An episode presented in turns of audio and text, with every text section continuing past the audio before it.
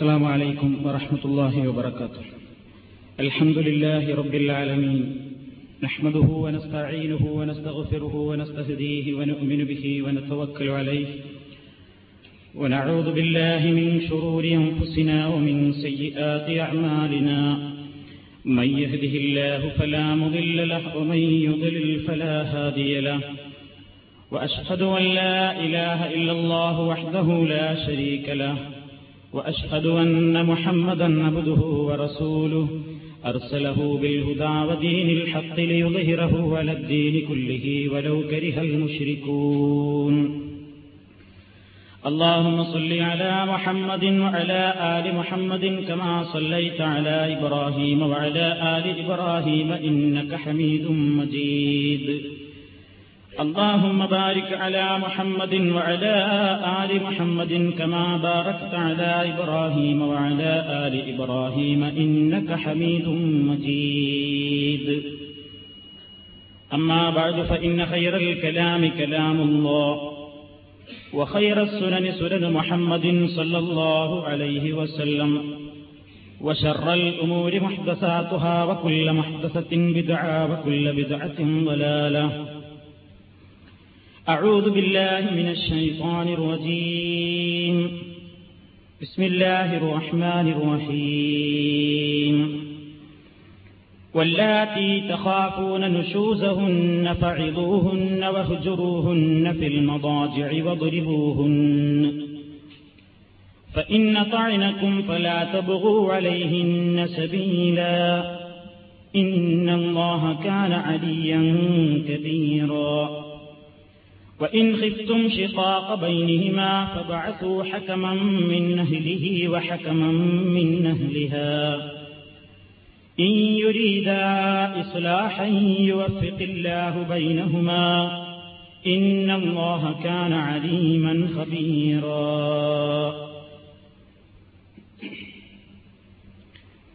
സ്നേഹമുള്ള സഹോദരന്മാരെ സുഹൃത്തുക്കളെ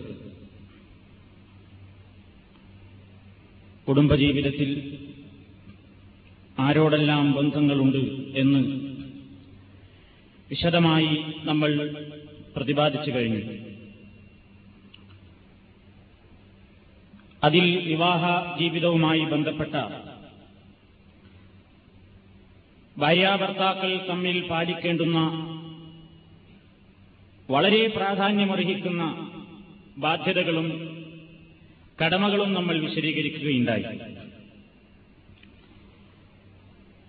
വളരെയധികം സമാധാനത്തോടുകൂടെയും സ്നേഹത്തോടുകൂടെയും സഹകരണത്തോടുകൂടെയും ജീവിക്കേണ്ടുന്ന ദമ്പതികൾ. ആ ദമ്പതികൾക്കിടയിൽ എത്ര തന്നെ ശ്രദ്ധയും സൂക്ഷ്മതയും പുലർത്തിയാലും ചിലപ്പോൾ മുന്നോട്ട് കൊണ്ടുപോകാൻ സാധിക്കാത്തത്ര വിള്ളലുകളും വിഷമങ്ങളും അസ്വാരസ്യങ്ങളും ഉടലെടുക്കുകയാണെങ്കിൽ മാനുഷിക പരിഗണന നൽകിക്കൊണ്ട് ഇസ്ലാം ബന്ധം വേർപ്പെടുത്താൻ അനുവാദം നൽകുന്നു. ഇസ്ലാമിലെ ഒട്ടേറെ വിഷയങ്ങൾ തെറ്റിദ്ധരിപ്പിക്കപ്പെട്ടതുപോലെ ഇസ്ലാമിലെ തലാത്ത് അല്ലെങ്കിൽ വിവാഹമോചനവും ധാരാളം തെറ്റിദ്ധാരണകൾക്ക് വിധേയമാക്കപ്പെട്ട ഒരു വിഷയമാണ്. മുസ്ലിമീങ്ങൾക്ക് പോലും എന്താണ് ഇസ്ലാമിലെ തലാഖിന്റെ നിയമപരമായ വശങ്ങൾ എന്നറിയാത്തവരാണ് ബഹുഭൂരിപക്ഷം ആളുകൾ. ഒരു വേള ഇസ്ലാമിക ശരീരത്തിന് നേരെ കുതിര കയറാൻ ശത്രു സമൂഹത്തിന് വടി കൊടുത്തതും മുസ്ലിമീങ്ങളെന്ന് പറയുന്ന ചില ആളുകളുടെ പ്രവർത്തനങ്ങൾ തന്നെയാണ്. അതുകൊണ്ട് തന്നെ വിവാഹമോചനം എന്ന ആ വസ്തുത അല്ലെങ്കിൽ ആ അനുവാദം ഇസ്ലാമിക വീക്ഷണത്തിൽ പരിശോധിക്കുമ്പോൾ എന്താണ് ഇസ്ലാം അതിന്റെ നേരെ സ്വീകരിച്ചിട്ടുള്ള സമീപനം എന്ന് നമ്മൾ മനസ്സിലാക്കേണ്ടതാണ്. ചില ആളുകളെങ്കിലും ധരിച്ചുപോയത് ഇസ്ലാമിൽ ലക്കും ലഗാനുമില്ലാതെ അല്പം എന്തെങ്കിലും ബുദ്ധിമുട്ടോ പ്രയാസങ്ങളോ വിഷമങ്ങളോ ഒക്കെ തന്റെ ഇണയോട് തോന്നിയാൽ ഒഴിവാക്കാവുന്ന ഇസ്ലാമിലെ ഒരു അനുവാദമാണ് തലാഖ് അല്ലെങ്കിൽ വിവാഹമോചനം എന്നാണ്. എന്നാൽ ഇസ്ലാമിലെ പരിശുദ്ധ ഖുർആാനും തിരുസുന്നത്തും പരിശോധിച്ചു നോക്കിയാൽ യാതൊരു നിലക്കുള്ള പ്രയാസവുമില്ലാതെ അല്ലെങ്കിൽ കുറ്റങ്ങളുമില്ലാതെ നൂറ് ശതമാനം അനുവദനീയമായ ഒരു കാര്യമായിട്ടല്ല തലാഖിനെ ഇസ്ലാം പരിചയപ്പെടുത്തിയിട്ടുള്ളത് എന്നാണ്. വിവാഹ ബന്ധത്തെ സംബന്ധിച്ച് നമ്മൾ വിശദീകരിക്കുകയുണ്ടായി. ഞാൻ ആവർത്തിക്കുന്നില്ല. അള്ളാഹു ഒരു പുരുഷൻ ഒരു സ്ത്രീയെ സംരക്ഷണ ബാധ്യത ഏറ്റെടുക്കുന്ന കരാറിനെ സംബന്ധിച്ച് തന്നെ പറഞ്ഞത് എന്താണ് വലീവ എന്നാണ് അവർ നിങ്ങളിൽ നിന്ന് ബലിഷ്ഠമായ ഒരു കരാറാണ് വാങ്ങിയിരിക്കുന്നത്. മീസാഖും വലീവ് എന്നുള്ള പ്രയോഗം ഖുർആൻ മറ്റൊരു സ്ഥലത്തുകൂടെ പറഞ്ഞിട്ടുണ്ട്. അതുകൂടെ ബന്ധപ്പെടുത്തി നോക്കുമ്പോൾ എത്രമാത്രം ഗൗരവതരമായ ഒരു കാര്യമായാണ് ഇസ്ലാം ഈ ബന്ധത്തെ കാണുന്നത് എന്ന് മനസ്സിലാക്കാൻ ഇത് ഉപകരിക്കും. അമ്പിയാക്കന്മാരിൽ നിന്ന് അള്ളാഹു സ്വീകരിച്ചിട്ടുള്ള ഒരു കരാറ് وإذ أخذنا من النبيين ميثاقهم ومنك ومن نوح وإبراهيم وموسى وعيسى بن مريم وأخذنا منكم ميثاقا غليظا അമ്പിയാക്കന്മാരിൽ നിന്ന് മുഴുവൻ നമ്മൾ സ്വീകരിച്ച കരാറ് എന്ന് അള്ളാഹു അതിനെ വിശേഷിപ്പിച്ചത് മീസാഖുൻ ഖലീൽ എന്നാണ് അള്ളാഹു സുബാനുഭവത്തായാലയെ മാത്രമേ ആരാധിക്കുവാൻ പാടുള്ളൂ എന്നും ആ ശരിയായ സത്യത്തിലേക്ക് ജനങ്ങളെ ക്ഷണിക്കുക നിങ്ങളുടെ ബാധ്യതയാണെന്നും മുഴുവൻ പ്രവാചകന്മാരിൽ നിന്നും ഞാൻ കരാർ വാങ്ങിയിരിക്കുന്നു എന്ന് പറയുകയാണ്. അള്ളാഹുവിനെ മാത്രം ആരാധിക്കുകയും ആ വഴിയിലേക്ക് ആ സത്യത്തിന്റെ വഴിയിലേക്ക് നിർബന്ധമായും ജനങ്ങളെ ക്ഷണിക്കുകയും ചെയ്യുക എന്നുള്ള ഉത്തരവാദിത്വം ആ കരാറിനെ സംബന്ധിച്ച് അള്ള പറഞ്ഞത് മീസാഖൻ വലീബ എന്നാണ്. ഇസ്ലാമിലെ പരമപ്രധാനമായ കാര്യം തൗഹീദാണ്. മനുഷ്യ ജീവിതത്തിൽ അവൻ ചെയ്യുന്ന സകല അമലുകളെയും പൊളിച്ചു കളയുന്നത് ഈ വിശ്വാസത്തിൽ പുഴുക്കുത്തു വരുമ്പോഴാണ്. എത്രമാത്രം പ്രാധാന്യത്തോടുകൂടെ ഇസ്ലാം അതിനെ കാണുന്നുവോ? ആ ഗൗരവത്തോടുകൂടെ തന്നെ ഇസ്ലാം വിവാഹബന്ധത്തിലൂടെ ഒരു പുരുഷൻ ഒരു സ്ത്രീയിൽ നിന്ന് വാങ്ങുന്ന കരാറിനെയും അതേ പദപ്രയോഗത്തിലൂടെ വിശദീകരിച്ചിരിക്കുകയാണ്. ബലിഷ്ടമായ ഒരു കരാറാണ്. അതുകൊണ്ട് തന്നെ മുസ്ലിമീങ്ങളെ സംബന്ധിച്ചിടത്തോളം ഒരു അമുസ്ലിമിനോട് പോലും കരാർ സ്വീകരിച്ചിട്ടുണ്ടെങ്കിൽ അത് പാലിക്കൽ അവന്റെ മേൽ നിർബന്ധമാണ്. ഒരു അമുസ്ലിമായ മനുഷ്യനോട് പോലും ഒരു കരാറ് നമ്മൾ എടുത്തിട്ടുണ്ടെങ്കിൽ ഒരു സന്ധിയിൽ ഒരു ഒത്തുതീർപ്പിലെത്തിയിട്ടുണ്ടെങ്കിൽ ആ ഒത്തുതീർപ്പിന്റെയും സന്ധിയുടെയും യോജിപ്പിന്റെയും മേഖലകൾ കാത്തുസൂക്ഷിക്കൽ ഒരു മുസ്ലിമിന്റെ മേൽ നിർബന്ധമായ ബാധ്യതയാണ്. കരാറ് ലംഘനം ജൂതായുസമായും അതേപോലെ തന്നെ സത്യനിഷേധികളുടെ സ്വഭാവമായുമാണ് അള്ളാഹു ഖുർആാനിൽ എമ്പാടും സ്ഥലങ്ങളിൽ വിശദീകരിച്ചത് കരാറുകൾ പാലിച്ചുകൊണ്ട് ജീവിക്കുക എന്നുള്ളത് ഈമാനിന്റെ ഭാഗമായും അള്ളാഹു വിശദീകരിച്ചു എങ്കിൽ മനുഷ്യൻ അവന്റെ ജീവിതത്തിൽ തന്റെ ഇണയോടെടുക്കുന്ന ആ കരാറ് കാത്തുസൂക്ഷിക്കുവാൻ അവൻ ബാധ്യസ്ഥനാണ്? നിസ്സാരമായ പ്രശ്നങ്ങളെ ചൊല്ലി ഒരു കരാർ ഒരാൾക്ക് നഷ്ടപ്പെടുത്താൻ പാടില്ലെങ്കിൽ അതിനേക്കാൾ ഗൗരവമുള്ള ഒരു കരാർ ഏറ്റെടുത്ത പ്രശ്നത്തിൽ ഏതായിരുന്നാലും നിസ്സാരമായ അല്ലറ ചില്ലറ പ്രശ്നങ്ങൾക്ക് ഒരിക്കലും വിവാഹമോചനം പാടില്ല എന്നതിൽ നിന്ന് തന്നെ മനസ്സിലാക്കുവാൻ സാധിക്കും. അതേപോലെ തന്നെ നിർബന്ധമായ സാഹചര്യത്തിൽ ഇസ്ലാം നമുക്ക് മറ്റേ ഹറാമായ കാര്യങ്ങൾ വരെ നിർബന്ധമായ സന്ദർഭങ്ങളിൽ ഇസ്ലാം അനുവദിക്കുന്നു. രക്തം ശവം പന്നിമാംസം അള്ളാഹു അല്ലാത്തവരുടെ പേരിൽ അറുക്കപ്പെട്ടത്. അതുപോലെ തന്നെ അവിശ്വാസത്തിന്റെ പദം ഉച്ചരിക്കൽ ഇതൊക്കെ നിർബന്ധിതമായ സാഹചര്യത്തിൽ ഇസ്ലാം അനുവദിച്ചിരുന്നതാണ് ഇതേപോലെ അള്ളാഹുവിന് വെറുപ്പുണ്ടായിട്ടും അനുവദിച്ച കാര്യങ്ങളിൽ പടച്ചവന് വെറുപ്പുള്ള കാര്യമാണ് തലാഖ് എന്ന് ചില ഹദീസുകളിൽ നമുക്ക് കാണാൻ സാധിക്കും. എന്നിട്ടും അള്ളാഹു അത് അനുവാദം തരുന്നത് മറ്റുള്ള ഹലാലികളെ പോലെ കേവലം നിരുപാധികം നിങ്ങൾക്കാണ് അനുവദിച്ചു തന്നിരിക്കുകയല്ല. മഹാന്മാരായ ചില പണ്ഡിതന്മാർ രക്തവും ശവവും പന്നിമാംസവുമൊക്കെ നമുക്ക് നിർബന്ധ സാഹചര്യത്തിൽ അനുവദിക്കപ്പെട്ടതുപോലെയുള്ള അല്ലെങ്കിൽ നിഷിദ്ധ വസ്തുക്കൾ നമുക്ക് നിർബന്ധിത ഘട്ടങ്ങളിൽ അനുവദിക്കപ്പെട്ടതുപോലെയുള്ള ഒരനുവാദമാണ് ഇതിലുമുള്ളത് എന്ന് വരെ ഈ വിഷയത്തിൽ അഭിപ്രായപ്പെട്ടതായി നമുക്ക് കാണാൻ സാധിക്കും. ഒരു നൂറ്റാണ്ടിന്റെ പരിഷ്കർത്താവായിരുന്ന മഹാനായ ഷെയ്ഖുൽ ഇസ്ലാം ഇബിൻ തൈമിയ റഹ്മത്തുല്ലാഹി അലഹി. അദ്ദേഹത്തിന്റെ അൽ മജ്മൂൾ ഫതാവ അദ്ദേഹം ധാരാളമായി ഫത്വ നൽകിയിരുന്ന ചില ചോദ്യങ്ങൾക്ക് ഉത്തരം നൽകിയിരുന്ന ആ സന്ദർഭങ്ങളിൽ അദ്ദേഹം നൽകിയ ഒരു ഫത്വയിൽ നമുക്കിങ്ങനെ കാണാൻ സാധിക്കും. മിമ്മാ യബ്ഗദുഹു അല്ലാഹു വഹുവ അബ്ഗദുൽ ഹലാലി ഇലല്ലാഹ് وإنما أباح منه ما يحتاج إليه الناس كما تباح المحرمات للحاجة തൊലാഖ് അസിലിൽ അള്ളാഹുവിന് കോപമുള്ളൊരു കാര്യമാണ് ഹലാലുകളിൽ വെച്ച് അള്ളാഹുവിന് ഏറ്റവും കോപമുള്ളൊരു വിഷയമാണത് എന്നാലും ഇന്നമാ അബാഹമിന്നു അത് ചില സന്ദർഭങ്ങളിൽ അള്ളാഹു അനുവദിച്ചു തന്നിരിക്കുന്നു മായഷ്ടാജു ഇലയിന്നാസു മനുഷ്യനത് അത്യാവശ്യമായി വരുമ്പോൾ ഏതുപോലെ കമാ തുബാഹുൽ ബഹറമാത്തുലിൽ ഹാജത്തി അത്യാവശ്യ സന്ദർഭങ്ങളിൽ നിഷിദ്ധമായ കാര്യങ്ങൾ വരെ ചില വേളകളിൽ അനുവദിക്കപ്പെടാറുണ്ടല്ലോ. ഈ നിലക്കാണ് ചില പണ്ഡിതന്മാർ അതിനെ സംബന്ധിച്ച് മനസ്സിലാക്കിയിട്ടുള്ളതും കാണുന്നതും. എന്താണ് അതിന് കാരണം? അള്ളാഹുവിന് ഏറ്റവും വെറുപ്പ്. ഷെയ്ത്താനാണെങ്കിൽ ഏറ്റവും വലിയ തൃപ്തിയുള്ള കാര്യവുമാണ്. ഒരു ഹദീസിൽ നമുക്ക് കാണാൻ സാധിക്കും. ആ മുസ്ലിം റിപ്പോർട്ട് ചെയ്ത ഹദീസിൽ പിശാച്ചി എല്ലാ ദിവസവും അവന്റെ അനുയായികളെ ആളുകളെ തമ്മിത്തെറ്റിക്കാൻ വേണ്ടി പറഞ്ഞു വിടുകയാണ്. അങ്ങനെ ഓരോരുത്തരും അവരുടെ ഡ്യൂട്ടി അവസാനിച്ചു കഴിഞ്ഞാൽ ശൈത്താനോട് വന്നിട്ട് പറയും ഞങ്ങൾ ഇന്ന് ഇന്ന ഇന്ന പ്രവർത്തനങ്ങളൊക്കെ ചെയ്തു. അവർ വന്നിട്ട് പറയും അവൻ ചെയ്ത ചില പ്രവർത്തനങ്ങൾ മനുഷ്യന്മാരെ തമ്മിൽ തെറ്റിച്ചത് അതുപോലെ തന്നെ അവർക്കിടയിൽ പ്രശ്നങ്ങൾ ഉണ്ടാക്കിയത് മനുഷ്യനെ തിന്മ ചെയ്യാൻ പ്രേരിപ്പിച്ചത് അതൊക്കെ വന്നിട്ട് നേതാവിനോട് പറയും ഞങ്ങൾ ഇനി ഇനി ഡ്യൂട്ടികളൊക്കെ പോയിട്ട് നിർവഹിച്ചു. അപ്പൊ ഷെയ്ത്താൻ പറയും ആ സനായത്ത് ചെയ്യാൻ നീ ചെയ്തൊന്നും ഒന്നുമല്ല. എനിക്ക് അതൊന്നുമല്ല ആവശ്യം. കാര്യമായി നിങ്ങൾ ആരും ഇപ്പോഴും ചെയ്തിട്ടില്ല. എന്നാണ്. സുമ്മയ വഹദും പിന്നെ ഏതാ? മറ്റൊരുത്തൻ വരുന്നു. മൂപ്പര മെമ്പർമാരിൽപ്പെട്ട വേറൊരാൾ വന്നിട്ട് പറയുന്നു. ഫയഖൂലു അവൻ പറയുന്നു മാ ഹത്താ ഫറഖ്തു ബൈനഹു ഞാൻ ഇന്നൊരു പണിയെടുത്തു ഒരാളെ പിന്നാലെ കൂടി. അങ്ങനെ അവനെ ഞാൻ ഉപദേശിച്ച് ഉപദേശിച്ച് ഉപദേശിച്ച് എന്തു ചെയ്തു? അവനെയും അവന്റെ ഭാര്യയുടെയും ഇടയിൽ വേർപിരിക്കുന്ന ഘട്ടം വരെ ഞാൻ എത്തിച്ചു. അലാക്ക് ചെല്ലപ്പെട്ടു. അപ്പൊ യുദിനീഹി മിന്നു അപ്പൊ ഷൈത്താൻ അവനെ വളരെ അടുപ്പം കാണിച്ചിട്ട് പറയും ഞാൻ അന്ത നീ എന്ത് നല്ല മോനാ? അന്ത നീ എത്ര നല്ല പ്രവർത്തനമാണ് ചെയ്തത്? സിംഹു അവനെ വലിയ കാര്യപ്പെട്ട മെമ്പറായിട്ട് അവന്റെ മുക്കറബായിട്ട് അവിടെ സ്വീകരിക്കുമെന്നാണ്. മുസ്ലിം റിപ്പോർട്ട് ചെയ്ത ഹദീസിൽ നമുക്ക് ഇങ്ങനെ കാണാൻ സാധിക്കും. ഇബിലീസിന് ഏറ്റവും ഇഷ്ടമുള്ള കാര്യമാണ് ഭാര്യാഭർത്താക്കൾക്കിടയിൽ പിണക്കമുണ്ടാക്കുന്ന കാര്യം. അതുകൊണ്ടാണല്ലോ ഇബിലീസിന്റെ ചില പ്രവർത്തനങ്ങളെ സംബന്ധിച്ച് ഷെയ്ത്താൻ നേതൃത്വം കൊടുത്തുകൊണ്ട് ചെയ്യുന്ന ചില പ്രവർത്തനങ്ങളെ സംബന്ധിച്ച് ഖുർആൻ പറഞ്ഞപ്പോൾ സുലൈമാൻ നബിയുടെയും അതുപോലെയുള്ള ചില ചരിത്രങ്ങൾ വിശദീകരിക്കുന്നിടത്ത് അൽബക്കറയിൽ നമുക്ക് കാണാൻ സാധിക്കും ഈ സിഹിറിനെ സംബന്ധിച്ച് പറഞ്ഞപ്പോൾ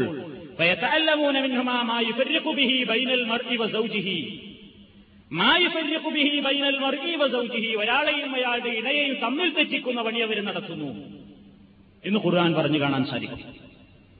ഇതിൽ നിന്നൊക്കെ ഇസ്ലാം ഗൗരവത്തോടുകൂടെയാണ് തലാഖിനെ കാണുന്നത് എന്ന് മനസ്സിലാക്കാനാണ് ഞാൻ ഈ ആമുഖം പറയുന്നത്. എന്തെങ്കിലും നിസ്സാരമായ പ്രശ്നങ്ങൾ ഉണ്ടാക്കുമ്പോഴേക്കും ആ വസ്ത്രം മാറുന്ന ലാഘവത്തോടുകൂടെ മുസ്ലിമീങ്ങളെങ്കിൽ മാപ്പിളമാര് ചെയ്യുന്ന ഏർപ്പാടാണ് ഈ തലാഖ് എന്നാണ് ചില ആളുകളൊക്കെ പറയുന്നത് വിവരദോഷികൾ. അതിന് നമ്മുടെ ആൾക്കാരുടെ പ്രവർത്തനങ്ങൾ കാരണവുമായി. ഇസ്ലാം ഈ വിഷയത്തിൽ മാനുഷികമായ പരിഗണന നൽകി എന്നുള്ളതാണ് മനുഷ്യത്വത്തോട് നിരക്കുന്ന നിയമമാണ് ഇസ്ലാം ആവിഷ്കരിച്ചത്. കാരണം ഒരു നിലക്കും പൊരുത്തപ്പെട്ടു പോകാൻ പറ്റാത്ത ദമ്പതികൾ നിയമത്തിന്റെ കുരുക്കിൽപ്പെട്ടുകൊണ്ട് മാത്രം ജീവിതം നിലനിൽക്കേണ്ടി നിലനിർത്തേണ്ടി വരികയാണെങ്കിൽ അവരുടെ ജീവിതം നരകതുല്യമായിരിക്കുമല്ലോ. അതുകൊണ്ട് ഇസ്ലാം ഒരുപാട് കടമ്പകൾ കടന്നിട്ട് വേണം തൊലാസിലെത്താൻ എത്താനെന്ന് പഠിപ്പിച്ചതോടൊപ്പം തന്നെ. ഇസ്ലാം ആ വിഷയത്തിൽ വളരെ വസ്തുനിഷ്ഠമായ നിയമങ്ങൾ പറഞ്ഞു. മലമതങ്ങളിലും തലാത്ത് ചെല്ലൽ നിയമവിരുദ്ധമാണ്. അതുകൊണ്ട് തന്നെ തന്റെ ഭാര്യയോട് എന്തു ദേഷ്യമുണ്ടെങ്കിലും വെച്ചു പുലർത്തിക്കൊണ്ട് തന്നെ നരകതുല്യമായ ജീവിതം നയിച്ചുകൊണ്ട് മറ്റൊരു വിവാഹവും ചെയ്യാനും പാടില്ലാതെ ദൈവം ഇണക്കിച്ചേർത്തത് അടിമകൾക്ക് വേർപിരിക്കാൻ പാടില്ല എന്ന സിദ്ധാന്തപ്രകാരം അവരങ്ങനെ തന്നെ ജീവിക്കാൻ നിർബന്ധിതരാണ്. ഇസ്ലാം ആ തീവ്രതയുടെയും ജീർണതയുടെയും മധ്യയാണ് നിലനിൽക്കുന്നത്. ഇഷ്ടം പോലെ മൊഴിചൊല്ലാനുള്ള ലൈസൻസും നൽകിയില്ല തീരെ മൊഴിചൊല്ലാൻ പാടില്ല എന്നുള്ള ആ നയവും സ്വീകരിച്ചില്ല. രണ്ടിനും ഇടയിലുള്ള സമീപനം. ഇസ്ലാമിന്റെ നിയമങ്ങളൊക്കെ അങ്ങനെയാണ്. മധ്യമ നിലപാടാണ് ഇസ്ലാം എല്ലാത്തിലും സ്വീകരിക്കുന്നത്. ആ തത്വം തന്നെയാണ് വിവാഹമോചനത്തെ സംബന്ധിച്ചിടത്തോളവും ഇസ്ലാം സ്വീകരിച്ചത്. ഏതൊക്കെ കാര്യങ്ങൾക്ക് വേണ്ടി ഇസ്ലാം തലാക്ക് ചെല്ലാം എന്ന് ഖുർആാനിൽ ഇങ്ങനെ ഇന്ന ഇന്ന പ്രശ്നങ്ങൾക്കൊക്കെ നിങ്ങൾക്ക് തലാക്ക് ചെല്ലൽ അനുവദനീയമാണ് എന്ന് എണ്ണി പറയുന്ന സ്വഭാവം എടുത്തിട്ടില്ല. മൊത്തത്തിൽ ദമ്പതികൾക്കിടയിൽ ജീവിതം ഇനി മുന്നോട്ട് കൊണ്ടുപോകാൻ ഒരു നിലക്കും സാധ്യതയില്ലെന്ന് നൂറ് ശതമാനം തെളിയുമ്പോൾ മാത്രം ഇസ്ലാം അനുവദിക്കുന്ന ഏർപ്പാടാകുന്നു തലാഖ്. ആ തൊലാക്കാണ് മുസ്ലിമീങ്ങൾ ഇന്ന് ലാഘവത്തോടുകൂടെ കൈകാര്യം ചെയ്യുന്നത്. ഞാൻ ആവർത്തിക്കുന്നു മറ്റുള്ളവർക്ക് പറയാൻ വഴി കൊടുത്തത് നമ്മളാണ്. ഒരു നിയമവും പാലിക്കാതെ ദേഷ്യം പിടിച്ചുകൊണ്ട് പെട്ടെന്ന് തൊലാക്ക് ചൊല്ലി. വൃത്തികെട്ട രൂപത്തിൽ ഈ മേഖലയെ അവതാളത്തിലാക്കുവാൻ മുസ്ലിമീങ്ങൾ കാരണക്കാരായിട്ടുണ്ട്. ഇസ്ലാം എന്താണ് അവർക്ക് അറിഞ്ഞൂടാ? തലാക്ക് ചൊല്ലിയാലുള്ള നിയമം എന്താണ്? എപ്പോഴാ തലാക്ക് ചൊല്ലേണ്ടത്? എങ്ങനെയാ തലാക്ക് ചൊല്ലേണ്ടത്? അതൊന്നും അറിഞ്ഞൂടാ. നിസ്സാരമായ തെറ്റിദ്ധാരണകളുടെയും പ്രശ്നത്തിന്റെയും അടിസ്ഥാനത്തിൽ നാട്ടുന്നൊരു കത്ത് വന്നാൽ മതി. ഏയ് നിങ്ങളുടെ ഭാര്യ എങ്ങനെ ഇങ്ങനെയൊക്കെയാണ്. കൂടുതലൊന്നും അന്വേഷണമല്ല. മഹല്ല് സാധിക്കൊരച്ച കത്ത. ഞാൻ എന്റെ ഭാര്യയെ മൂന്ന് തലാത്തും ചൊല്ലിയിരിക്കുന്നു. കഴിഞ്ഞു. പിന്നെ നാട്ടിൽ പോയി വേറെ കല്യാണം കഴിച്ചു. ഈ ഒരു സ്വഭാവം. ഇഷ്ടം പോലെ ഇങ്ങനെ രുചി നോക്കി നടക്കുന്ന ഒരു ഏർപ്പാട്. വേറെ ചില ആളുകൾക്ക് അതാണ് വഴി കല്യാണം കഴിക്കുക കുറച്ചു കാലം ജീവിക്കുക അത് മാറ്റുക വേറൊന്ന് കഴിക്കുക അത് വിടുക വേറൊന്ന് കഴിക്കുക. നബിസല്ലാഹു അലൈഹി വസ്ല്ലം തന്നെ അവരെ സംബന്ധിച്ച് പറഞ്ഞു രുചി നോക്കാൻ നടക്കുന്ന ആണുങ്ങളെയും പെണ്ണുങ്ങളെയും അള്ളാഹു ഇഷ്ടപ്പെടുന്നില്ല. വിവാഹ ജീവിതം എന്ന് പറഞ്ഞാൽ നോവലിൽ വായിക്കും പോലെയോ അല്ലെങ്കിൽ ഫിലിമിൽ കാണും പോലെയോ അല്ല. ദാമ്പത്യ ജീവിതം ജീവിതത്തിൽ ഇണങ്ങിച്ചേർന്ന് അങ്ങോട്ട് ജീവിക്കുമ്പോൾ കേട്ടതുപോലെയല്ല. അവിടെ ഒരുപാട് പ്രശ്നങ്ങളുണ്ട് പ്രയാസങ്ങളുണ്ട്. എല്ലാം മനസ്സിലാക്കിക്കൊണ്ട് വിട്ടുവീഴ്ചയോടുകൂടെ ജീവിക്കുവാൻ സാധ്യതയില്ലാത്തവന് പെട്ടെന്ന് തട്ടിത്തകർന്നു പോകുന്ന ബന്ധമാണത് അതുകൊണ്ട് ഇസ്ലാം എന്ന് പറഞ്ഞു എന്തെങ്കിലും ഒരു വെറുപ്പുണ്ടാകുമ്പോഴേക്ക് എനിക്ക് ഭാര്യയെ അല്പം വെറുപ്പായി എന്നാ തൊലാഖ് ചെല്ലിക്കോ എന്ന് പറഞ്ഞോ പറഞ്ഞില്ല അപ്പോഴും പറഞ്ഞു ആശിറൂഹുന്നബിൽ മാറൂഫി فإن كرهتموهن فعسى أن تكرهوا شيئا ويجعل الله فيه خيرا كثيرا നിങ്ങൾ നിങ്ങളുടെ ഇണകളുമായി നല്ല നിലക്ക് വർത്തിക്കണം ഇനി വല്ല പിണക്കവും അല്ലെങ്കിൽ വല്ല വെറുപ്പും നിങ്ങൾക്ക് അവരെ സംബന്ധിച്ചുണ്ടായാൽ തന്നെയും പെട്ടെന്ന് അവരെ ഒഴിവാക്കരുത്. നിങ്ങൾക്ക് വെറുപ്പ് തോന്നുന്ന ചില പ്രശ്നങ്ങളിലായേക്കും അള്ളാഹു സുബാനഹൂവത്താര ഹൈറിനെ നിങ്ങൾക്ക് വെച്ചിട്ടുള്ളത്. ഒരു പൊതുതത്വം പഠിപ്പിച്ചതാണ് അള്ളാഹു. നമുക്ക് ഇഷ്ടമുള്ള കാര്യത്തിൽ ചിലപ്പോൾ നമുക്ക് ഷെറായിരിക്കും ഉണ്ടാവുക. നമുക്ക് ഇഷ്ടമല്ലാത്ത കാര്യത്തിലായിരിക്കും അത് മുഖേനയായിരിക്കും ചിലപ്പോൾ അള്ളാഹു നമുക്ക് ഹൈർ തരാം. വളരെ പ്രതീക്ഷയോടുകൂടി ഒരുപാട് ഒരുക്കങ്ങളോടുകൂടി നടത്തിയ പല ബിസിനസ്സുകളും കൃഷിയും ചിലപ്പോ നഷ്ടപ്പെടാറുണ്ട്. ഓരോരുക്കവും അതേപോലെ തന്നെ മുൻകരുതലുകളും പ്രത്യേക ഒരുക്കപ്പാടുകളും പ്രതീക്ഷയൊന്നുമില്ലാതെ എത്തിയോടത്ത് കാണാൻ വിചാരിച്ചു തുടങ്ങുന്ന ബിസിനസ്സിലൂടെ ചിലപ്പോൾ വമ്പൻ മുതലാളിമാരാകാറുണ്ട് ചിലര്. നിങ്ങൾക്കറിഞ്ഞുകൂടാ പടച്ചവനാണ് അറിയുന്നവൻ. അള്ളാഹുയാലമുവാൻ തുംലാ തലമു നിങ്ങൾ അറിവില്ലാത്തവരാണ് അള്ളയാണ് അറിവുള്ളവൻ. അതുകൊണ്ട് വിവാഹ ജീവിതത്തിൽ പ്രവേശിച്ചു കഴിയുമ്പോൾ മുമ്പ് നമ്മളുടെ പ്രതീക്ഷക്കൊത്ത് നമ്മുടെ ഇണ വളരുന്നില്ല അല്ലെങ്കിൽ ഉയരുന്നില്ല എന്ന് കാണുമ്പോഴേക്ക് പെട്ടെന്ന് അങ്ങോട്ട് ആ ബന്ധം അഴിച്ചു മാറ്റാൻ ഇസ്ലാം പറഞ്ഞിട്ടില്ല. അതുപോലെ തന്നെ നിസ്സാരമായ അല്ലെങ്കിൽ അത്യാവശ്യം ഒഴിവാക്കണമെന്ന് തോന്നുന്ന ഘട്ടങ്ങൾ എത്തിയാൽ പോലും ഒഴിവാക്കാതെ നിങ്ങൾ പിടിച്ചു നിൽക്കുകയാണെങ്കിൽ അതാണ് നിങ്ങൾക്ക് നല്ലത് എന്ന സൂചന പോലും ഖുർആാനിൽ നമുക്ക് കാണാൻ സാധിക്കും.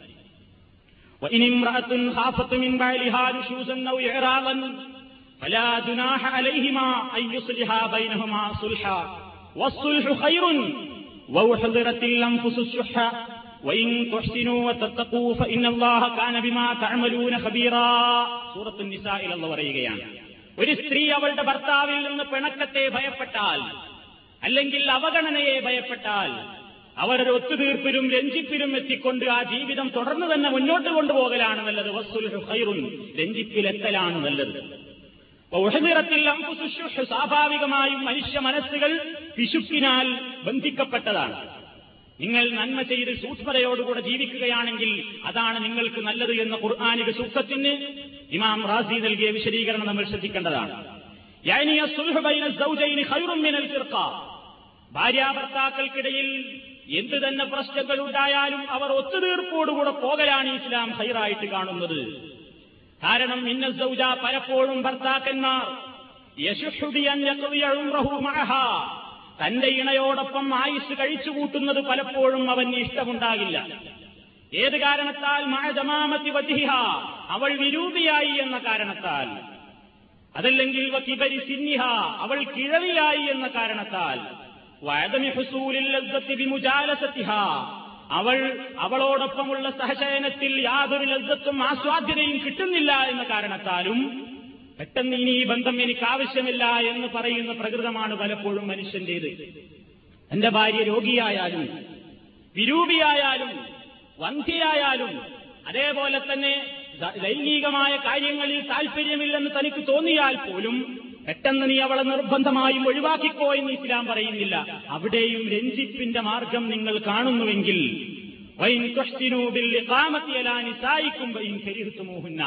നിങ്ങൾക്ക് അവരോട് വെറുപ്പുണ്ടെങ്കിലും നല്ല നിലയ്ക്ക് അവരെ നിങ്ങളുടെ കൂടെ തന്നെ ഭക്ഷണവും വസ്ത്രവും സൗകര്യങ്ങളും നൽകിക്കൊണ്ട് നിങ്ങൾ അവരെ ഒഴിവാക്കാതെ പിടിച്ചു നിർത്തലാണ്. ഹൈറായ വഴി എന്ന് പരിശുദ്ധ ഖുർആൻ പറയുന്നു. ഇങ്ങനെയൊക്കെ എന്തെല്ലാം നിർദ്ദേശങ്ങളാണ് വിവാഹ ജീവിതം കെട്ടുറപ്പോടുകൂടെ നിലനിൽക്കാൻ ആ ബന്ധം തട്ടിത്തകരാതിരിക്കാൻ ഇസ്ലാം നൽകിയിട്ടുള്ളത് എന്ന് നമ്മൾ മനസ്സിലാക്കേണ്ടതാണ്. ഇത്രയൊക്കെ പ്രശ്നങ്ങൾ ഉണ്ടായിട്ട് പോലും തന്റെ ഇണയിൽ നിന്ന് പാഹിഷത്തും മുബയ്യനത്ത് വ്യക്തമായിട്ട് മനസ്സിലായാൽ പോലും തലാഖ് ചെല്ലൽ നിർബന്ധമാണെന്ന് ഇസ്ലാം പറഞ്ഞിട്ടില്ല. തന്റെ ഭാര്യയിൽ നിന്ന് ചെയ്യരുതാത്തൊരു കാര്യം ഉണ്ടായാൽ പോലും അതുകൊണ്ട് വിവാഹമോചനം നിനക്ക് നിർബന്ധമാണ്. ഇനി ആ ഭാര്യയുടെ കൂടെ നിനക്ക് ജീവിതം പാടില്ലെന്ന് ഇസ്ലാം പറഞ്ഞിട്ടില്ല. പ്രവാചകൻ ഹജ്ജത്തുള്ളതായി പ്രസംഗിച്ചപ്പോഴും പറഞ്ഞു അവർ വല്ല നികൃഷ്ടമായ കാര്യങ്ങളും ചെയ്താലും എന്ന് പറഞ്ഞാൽ അവരിൽ നിന്ന് പിണക്കമുണ്ടായി അല്ലെങ്കിൽ അനുസരണക്കേടുണ്ടായി അല്ലെങ്കിൽ ചാരിത്രശുദ്ധിക്കെതിരായ വല്ല സംശയങ്ങളും നിങ്ങൾക്കുണ്ടായിരുന്നാലും നിങ്ങൾ പെട്ടെന്ന് ഒഴിവാക്കൽ നിങ്ങളുടെ മേൽ ബാധ്യതയില്ല. അവിടെയും നിങ്ങൾ ഖുർആൻ പറഞ്ഞിട്ടുള്ള മൂന്ന് ഉപാധികൾ പാലിച്ചുകൊണ്ട് ആ നിയമങ്ങളും നിയന്ത്രണങ്ങൾക്കും വിധേയമായിക്കൊണ്ട് മാത്രമേ തൊലാഖ് ചെല്ലാൻ പാടുള്ളൂ എന്ന് ഇസ്ലാം കണിശമായി പഠിപ്പിക്കുന്നു. എങ്കിൽ ഇതൊക്കെ ഇസ്ലാം തൊലാഖിനെ നിരുത്സാഹപ്പെടുത്തുന്ന കാര്യങ്ങളാണ് പറഞ്ഞിട്ടുള്ളത് എന്നർത്ഥം. ഇനി ഇതൊക്കെ ശ്രദ്ധിച്ചു ഒരു നിലക്കും മുന്നോട്ട് പോകില്ല. ആ ജീവിതം ഇനി ഒരു നിലക്കും മനസ്സുകൾ നൂറ് ശതമാനം അകന്നിരിക്കുന്നു. എന്നാൽ എന്ത് ചെയ്യും? ആ നിലയ്ക്ക് അപ്പോഴും ഭാര്യാഭർത്താക്കന്മാരുടെ ഇടയിൽ അവർ നൂറ് ശതമാനം മനസ്സകന്നു എന്നവർക്ക് തോന്നിയാലും പെട്ടെന്ന് അങ്ങോട്ട് തലാഖിലേക്ക് എടുത്തു ചാടാൻ അനുവാദം നൽകിയിട്ടില്ല. ഇസ്ലാം അതിനും ചില ഉപാധികൾ ഓരോ കടമ്പകൾ കടന്നിട്ട് വേണം തൊലാഖിലേക്ക് എത്തിച്ചേരാൻ. അതാണ് അള്ളാഹു വിശദീകരിക്കുന്നത് നിങ്ങൾ ആരുടെ പിണക്കത്തെ നിങ്ങൾ ഭയപ്പെടുന്നുവോ? നിങ്ങളുടെ ഇണകളിൽ നിന്ന് നിങ്ങൾ പിണക്കത്തെ ഭയപ്പെടുന്നുവെങ്കിൽ അഥവാ നിങ്ങളുമായി ജീവിതം ഇനി ഒരു നിലക്കും മുന്നോട്ട് കൊണ്ടുപോകില്ല അങ്ങനത്തെ സ്വഭാവങ്ങളാണ് അവളിൽ കാണുന്നതെങ്കിലും നിങ്ങൾ അവളെ ഉപദേശിക്കണം. ഒന്നാമത്തത് ഉപദേശമാണ് ആദ്യ ഉപദേശം കൊടുക്കണം. വിവാഹ ജീവിതം തകർന്നാൽ ഞാൻ നിന്നെ ഒഴിവാക്കിയാൽ നമ്മുടെ ഒരുപാട് പ്രശ്നങ്ങൾ എന്തൊക്കെ ഈ ലോകത്ത് നമുക്ക് നഷ്ടപ്പെടാനുണ്ട്? നമ്മുടെ കുട്ടികൾ അനാഥരാവും. അവരുടെ വിദ്യാഭ്യാസം അവരുടെ ജീവിതം നമ്മുടേതായ പ്രശ്നങ്ങൾ. ഈ വിവാഹമോചനത്തിലേക്ക് എത്തി നമ്മുടെ ജീവിതം അങ്ങോട്ട് രണ്ടും രണ്ടായി കഴിഞ്ഞാലുണ്ടാകുന്ന പ്രയാസങ്ങളും ബുദ്ധിമുട്ടുകളും വിഷമങ്ങളും ഒക്കെ പറഞ്ഞ് നല്ല നിലയ്ക്ക് ഉപദേശിക്കണം. അതുകൊണ്ട് ഈ തെറ്റിൽ നിന്ന് നീ പിന്മാറണം. നീ ഇങ്ങനെ അനുസരണക്കേട് കാണിക്കരുത്. നമുക്ക് ഒത്തൊരുമിച്ച് പോകണം എന്നൊക്കെ നാലാളെ മുമ്പിൽ വിളിച്ചുകൂട്ടിയിട്ട് ഇങ്ങനെ ഉപദേശിക്കല്ല. സ്വകാര്യമായിട്ട് ഉപദേശിക്കണം. നാലാളെ അറിയിക്കാൻ ആയിട്ടില്ല. നിങ്ങൾ തമ്മിൽ പിണക്കമുണ്ട് എന്ന് മൂന്നാം കക്ഷിയെ അറിയിക്കാനായിട്ടില്ല. അത് അറിയിക്കണമെന്നുണ്ടെങ്കിൽ ഒരുപാട് കടമ്പകൾ ഇനിയും കടക്കണം.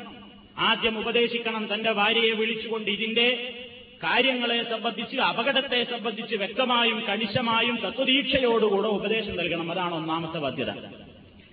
അത് കഴിഞ്ഞിട്ട് നന്നാകുന്നില്ലെങ്കിലോ? എന്നാ വിട്ടോനാ നാ പിന്നീട് ഒഴിവാക്കിക്കോളാം. ഇതാണോ ഇസ്ലാമിന്റെ നിയമം? അല്ല. അതുകൊണ്ടും അറിഞ്ഞില്ലെങ്കിൽ വഹുജുറൂഹുന്ന ഫിൽ മവാജി. മനഃശാസ്ത്രപരമായ ഒരു ചികിത്സാ രീതി ഞാൻ നിങ്ങൾ അവരെ പിണക്ക് മാറ്റിക്കിടത്തുക. വെടിയുക ഫിൽ മവാജി കിടപ്പ് സ്ഥാനങ്ങളിൽ. കിടപ്പറയിൽ അവരെ മാറ്റിക്കിടത്തുക.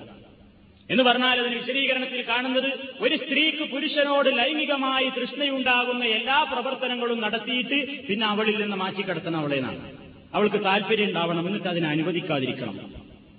ഒരു വിധമുള്ള പ്രശ്നങ്ങളൊക്കെ അതുകൊണ്ട് മാറും എന്നാണ് മനഃശാസ്ത്രജ്ഞന്മാർ തന്നെ പറയുന്നത്. കൊച്ചീസ് അങ്ങനെ പിണങ്ങിയാണ് മാറി. അവരുടെ നീ അപ്പുറത്ത് പോയി കിടന്നു വീട്ടിൽ നിന്ന് അടിച്ചു പുറത്താക്കലല്ല.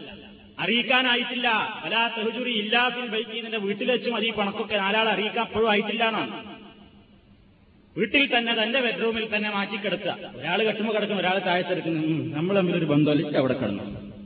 മാറ്റി. അപ്പൊ എന്താവും? കുറെ കാലം ഇങ്ങനെ പിണക്ക് ഒരാൾ ഇങ്ങനെ ചുമക്കാൻ തുടങ്ങും.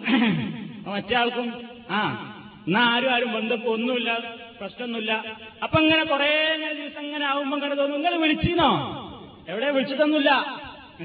ഏ നിങ്ങൾ വിളിച്ചീനോ അപ്പൊ മറ്റേ ആൾക്ക് കുക്കി വിളിച്ചെന്നെ ഇല്ല രണ്ടാളും വിളിച്ചിട്ടില്ല. അപ്പൊ അങ്ങനെ തോന്നി തുടങ്ങുകയാണ് ഇതിങ്ങനെ എന്തിനാ വെറുതെ ഇങ്ങനെ ഈ ഇങ്ങനെ കിടന്നുറങ്ങണത്? എന്ന രൂപത്തിലുള്ള ഒരു അവസ്ഥ വരുമ്പോ സ്വാഭാവികമായും ചില മാറ്റങ്ങളൊക്കെ മാനസികമായി എവിടെ വരും. അതുകൊണ്ടും മാറുന്നില്ലെങ്കിൽ പിന്നെ അള്ള പറയുന്ന അവസാനത്തെ പണിയാണ് വതിരി ബൂഹുന്ന ചെറിയ തോതിൽ ശിക്ഷാരീതികൾ നടപ്പാക്കാം. നാം നല്ല ഒലക്കെടുത്തിട്ട് തലവണ്ടക്ക് നാലാണ് കൊടുക്കുന്ന അല്ല. വെറുപൻ ഗൈറ മുബർഹ എന്ന് പ്രവാചകൻ സല്ലല്ലാഹു അലൈഹി സ്വലം പറഞ്ഞു മുറിയാവാത്ത അടി കൊടുക്കണം. നാം മുറിയാവണ്ട ഉള്ളാണ് കലങ്ങിക്കോട്ടെ എന്നുള്ള നിലയ്ക്ക് മർമ്മത്താണ് കൊടുക്കുക അതുമല്ല മുറിയാവണ്ടെന്നല്ലേ എനിക്ക് പറഞ്ഞിട്ടുള്ളൂ. നാം മുറിയൊന്നും കാണുന്നില്ല ഉള്ളാണ് കലങ്ങിക്കോട്ടെ. അന്നലക്ക് എവിടെ ആരും വാപ്പേ ഓള വാപ്പയെ എന്നൊന്ന് നോക്കിയാൽ കാണരുത്.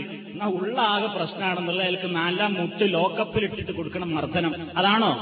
അതുമല്ല അതൊരു ഇഷ്ടപ്പെടുന്ന ആളുടെ ഭാഗത്ത് നിന്ന് ദേഷ്യപ്പെട്ടൊരു നോട്ടമുണ്ടായാൽ തന്നെ ഒരാളുടെ മനസ്സിലത് ചലനം ഉണ്ടാകും നമ്മളോട് നല്ലോണം സ്നേഹവും അടുപ്പമൊക്കെ ഉള്ള ആളിൽ നിന്ന് കേൾക്കുന്ന ഒരു ചീത്തയും അത്ര അടുപ്പൊന്നുമില്ലാത്തൊരു പൊതുജനത്തിൽ നിന്ന് കേൾക്കുന്ന ഒരു ചീത്തയും തമ്മിൽ മാനസികമായി എന്നും നിലനിൽക്കുന്ന വശമുണ്ടാകുക അടുപ്പുള്ള ആൾ എന്നോടത് പറഞ്ഞല്ലോ എന്നതിലാണ്. അതാണ് ഇതിലെ വശം. ഞങ്ങൾ തമ്മിൽ ഇത്രയും സ്നേഹം ഉണ്ടായിട്ട് അയാൾ എന്നോടൊരു കുത്തുവാക്ക് പറഞ്ഞല്ലോ. ഇതിലാണ് എല്ലാവർക്കും വിഷമുണ്ടാകാറുള്ളത് അത് ഏറ്റവും സ്നേഹമുള്ള ഒരാളുടെ അടുക്കൽ നിന്നൊന്ന് തോണ്ടു കിട്ടിയാൽ മതി. അതിനൊരു വലിയ വേദനയായിട്ടുണ്ടാവും. വേറൊരാളെടുത്ത് മുണ്ടമൊടി കൊണ്ട് ഒരു തല്ലിട്ടേലും വലിയ വേദന മാനസികമായിട്ടുണ്ടാവില്ല. അതുകൊണ്ട് ഇസ്ലാം പറയുന്നു ഇതും ഒരു ശിക്ഷാരീതി എങ്ങനെ അടി എന്ന് പറയുന്നതൊക്കെ ഇസ്ലാം. ഇതൊക്കെ തന്നെ കിടപ്പറയിൽ നിന്ന് മാറിക്കിടക്കലും അതുപോലെ തന്നെ അടിക്കുക എന്നൊക്കെ പറയുന്നതും നീചമായ കാര്യമായിട്ടാണ് ഇസ്ലാം കാണുന്നത് നമ്മൾ മനസ്സിലാക്കണം. നേരത്തെ ഭാര്യമാരെ അടിക്കുന്നവൻ നീചനാണ്. അവരെ അടിക്കുന്നവർ നീചന്മാരല്ലാതെ അവരെ അടിക്കില്ല എന്നൊക്കെയുള്ള നിര്യോജനങ്ങൾ നമ്മൾ കേട്ടു. എന്നിട്ടും ആ പ്രവർത്തനം ഇസ്ലാമിൽ അനുവദിക്കുന്നു എന്തിനു വേണ്ടി? ഇതിനേക്കാൾ വലിയ ഗൗരവമുള്ള കാര്യം നടക്കാതിരിക്കാൻ വേണ്ടി.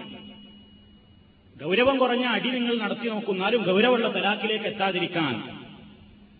പക്ഷെ നമ്മളെ ആൾക്കാർ നേരെ മറിച്ചാ ചിന്തിക്കാറില്ല. തലാക്കിന് വലിയൊരു ഗൗരവമൊന്നുമില്ല. അടിച്ചാൽ ചിലപ്പോൾ വലിയ ഗൗരവമാവും.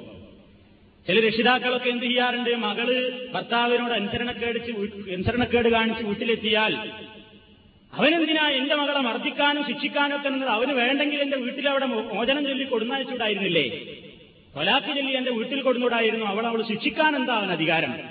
ഒരു നല്ല രക്ഷിതാവ് അതല്ല ചോദിക്കേണ്ടത്. നല്ല രക്ഷിതാവ് എന്താണ് ചിന്തിക്കേണ്ടത്? അവൻ എന്തിനാ അത്ര പെട്ടെന്ന് തൊലാക്ക് ചൊല്ലിയത്? അങ്ങനെ പെട്ടെന്ന് തൊലാക്ക് ചൊല്ലേണ്ടതുണ്ടോ? അവൻ അല്പമൊക്കെ ശിക്ഷിച്ചു നോക്കിക്കൂടാമായിരുന്നില്ലേ അവളെ എന്നാണ് ഇസ്ലാമിക ബോധമുള്ള രക്ഷിതാവ് ചിന്തിക്കേണ്ടത്. ഇസ്ലാം അങ്ങനെയാണ് കാണുന്നത്. അപ്പൊ ഈ മൂന്ന് രൂപത്തിലുള്ള കാര്യങ്ങളും സ്വീകരിച്ചു കഴിഞ്ഞ് ആദ്യം ചൊല്ലിക്കൊടുക്കുന്നു. പിന്നെ അല്പൊന്ന് വെടപ്പറയിൽ നിന്ന് വിട്ടുനിർത്തുന്നു. പിന്നെ വകുരിബൂഹുന്ന എന്ത് ചെയ്യുന്നു ചെറിയ രൂപത്തിൽ ശിക്ഷാരീതികൾ സമ്പ്രദായങ്ങളൊക്കെ സ്വീകരിക്കുന്നു. അതും കഴിഞ്ഞാൽ പിന്നെന്താണ്? സാധാരണ നമ്മൾ പറയാണ്ട് ചൊല്ലിക്കൊടു തല്ലിക്കൊടു തള്ളിക്കൊട്. അതും ഇസ്ലാം പറഞ്ഞിട്ടില്ല. ചൊല്ലലും കഴിഞ്ഞു തല്ലലും തള്ളലും ഒക്കെ കഴിഞ്ഞ് പിന്നെയും തള്ളാനല്ല ഇസ്ലാം പറയുന്നത്. അതുകൊണ്ടും സ്വീകരിക്കുന്നില്ലെങ്കിൽ വൈൻ ഹിസ്തും ഈ മൂന്ന് രീതികളും നിങ്ങൾ സ്വീകരിച്ചു കഴിഞ്ഞാൽ പൈൻ നസായനക്കും അവർ നിങ്ങൾക്കനുസരിച്ചു കഴിഞ്ഞാൽ ഫല തബു അലൈഹിന് സെബീല പിന്നെ നിങ്ങൾ അവരുടെ മേൽ ഒരു അതിക്രമവും സ്വീകരിക്കരുത് ഇന്നല്ലാഹക്കാൻ അലിയൻ കബീറ അള്ളാഹു അത്യുന്നതിനും മഹാനുമാണ് ഇതുകൊണ്ടും പ്രശ്നം തീർന്നില്ല എങ്കിലെന്ത് ചെയ്യണം ഇനിയാണ് നാലാൾ അറിയിക്കാൻ പോകുന്നത് നാലാളല്ല രണ്ടാൾ അറിയിക്കാൻ പോകുന്നത് وإن خفتم شقاق بينهما فابعثوا حكما من أهله وحكما من أهلها إن يريدا إصلاحا يوفق الله بينهما സൂറത്തു നിസായിലെ മുപ്പത്തിനാലാമത്തെ മുപ്പത്തഞ്ചാമത്തെ ആയത്തുകളാണ് നിങ്ങൾ ഒരുക്കേണ്ടത് ഇനിയും പിണക്കം അവർക്കിടയിൽ പിളർപ്പ് നിങ്ങൾ ഭയപ്പെട്ടാൽ ഈ രൂപത്തിലൊക്കെ കഴിഞ്ഞു ഉപദേശിച്ചു നോക്കി കിടപ്പറയിൽ നിന്ന് മാറ്റിക്കിടത്തി ചെറിയ തോതിലുള്ള ശിക്ഷാരീതികളൊക്കെ സ്വീകരിച്ചു നോക്കി ഒരു നിലക്കും മുന്നോട്ട് പോകുന്നില്ലെങ്കിൽ എന്നാ പിന്നെ തലാക്ക് ചൊല്ലിക്കോന്ന് ഇസ്ലാം അപ്പോഴും പറഞ്ഞിട്ടില്ല. പിന്നെ പറയുന്നത് എന്ത് ചെയ്യണം? നിന്റെ അവന്റെ കുടുംബത്തിൽ നിന്നും ഒരാൾ അവളുടെ കുടുംബത്തിൽ നിന്നും ഒരാൾ ഉരാപ്ലയുടെ കുടുംബത്തിൽ നിന്നും പെണ്ണിന്റെ കുടുംബത്തിൽ നിന്നും ഓരോ ആളുകളെ മധ്യസ്ഥന്മാരായിട്ട് സ്വീകരിക്കണം. ഒരു കുടുംബ കോടതിക്ക് ഏൽപ്പിച്ചു കൊടുക്കുകയാണ് കാര്യം. ഈ യുരീദ ഇസ്ലാഹൻ യുവസിച്ചില്ലാഹു വൈരോമ അവർ ഇവർക്കിടയിൽ രഞ്ജിപ്പുണ്ടാക്കാൻ ഉദ്ദേശിക്കുകയാണെങ്കിൽ അള്ളാഹു അതിന് തോഫീക്ക് നൽകിയേക്കും. ഇന്നല്ലാഹു ഖാൻ അലീമൻ ഖബീറ. അള്ളാഹു എല്ലാം അറിയുന്നവനും സൂക്ഷ്മജ്ഞാനിയുമാകുന്നു. ഈ നാല് കാര്യങ്ങൾ ഇപ്പൊ ഇസ്ലാം പറഞ്ഞു. ഈ നാല് കാര്യങ്ങൾ ഇവർ പരസ്പരം മധ്യവർത്തികളായ കുടുംബ കോടതിയെ ഏൽപ്പിച്ച് അവരും കാര്യങ്ങളൊക്കെ അറിഞ്ഞ് പരസ്പരം രണ്ടു കൂട്ടരെയും വിളിച്ച് ചർച്ച ചെയ്ത് ഒരു നിലക്കും അവരിനി മുന്നോട്ട് കൊണ്ടുപോകില്ല എന്ന് നൂറ് ശതമാനം ബോധ്യമായാൽ ഇസ്ലാം പറയുന്നു നിനക്ക് തൊലാക്ക് ചൊല്ലൽ അനുവദനീയമാണ്. എന്നാൽ തന്നെ പെട്ടെന്നാണ് തൊലാക്ക് എല്ലാം പെട്ടു അതിനും കാലം പരിഗണിക്കണം.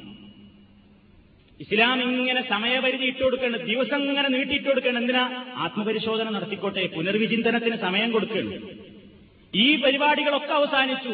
ഉപദേശിച്ചു കിടപ്പറയിൽ മാറ്റിക്കിടത്തി അതുപോലെ തന്നെ തല്ലി കുടുംബകോടതി ഇടപെട്ടു എല്ലാം കഴിഞ്ഞു. നാ ക്ലിയറാ പെട്ടെന്ന് തൊലാക്കിയില്ലിക്കോന്നാ അല്ല. വീണ്ടും സമയം കൊടുക്കണം എന്താ? തൊലാത്ത് ചൊല്ലുമ്പോ നിന്റെ ഭാര്യയുടെ ഇപ്പോഴത്തെ മാനസികവും ശാരീരികവുമായ അവസ്ഥ എന്താണ് എന്ന് കൂടി നോക്കണം. എന്ന് പറഞ്ഞാൽ ഒരു സ്ത്രീയെ ഒരു പുരുഷൻ വിവാഹമോചനം നടത്തണമെങ്കിൽ അവൾ ശുദ്ധിയുള്ള കാലത്ത് മാത്രമേ വിവാഹമോചനം നടത്താവൂ.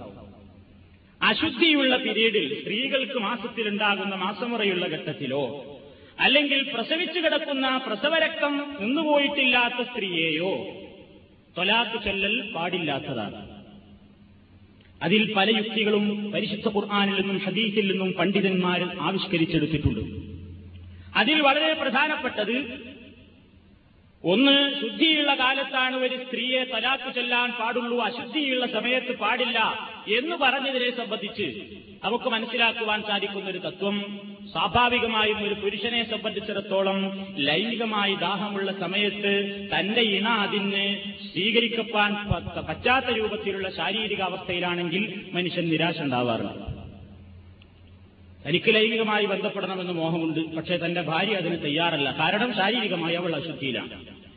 അപ്പൊ ഇതൊരാഴ്ച ഇങ്ങനെ നീണ്ടു നിൽക്കുമ്പോൾ അല്ലെങ്കിൽ രണ്ടോ മൂന്നോ ദിവസക്കായി ഇവനാണെങ്കിൽ വല്ലാത്ത വിഷമവും പ്രയാസവും ബുദ്ധിമുട്ടും ഒക്കെ അനുഭവപ്പെടുകയാണ്. അപ്പൊ ദേഷ്യം ഇങ്ങനെ കൂടിക്കൂടി വരും. അപ്പൊ നിസ്സാരമായ പ്രശ്നമൊക്കെ എന്താവും?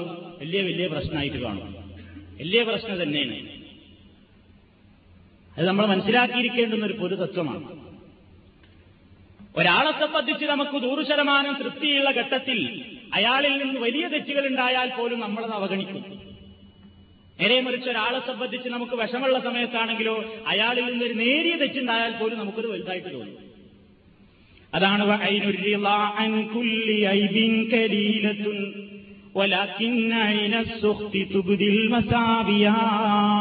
എന്നൊരു കവി പറഞ്ഞത് അപ്പൊ അയിനൊരിയുള്ള തൃപ്തിയുള്ള കണ്ണോടുകൂടെ നോക്കുമ്പോൾ അയാൾ ചെയ്യുന്നതൊക്കെ നമുക്ക് നല്ലതായിട്ട് തോന്നും.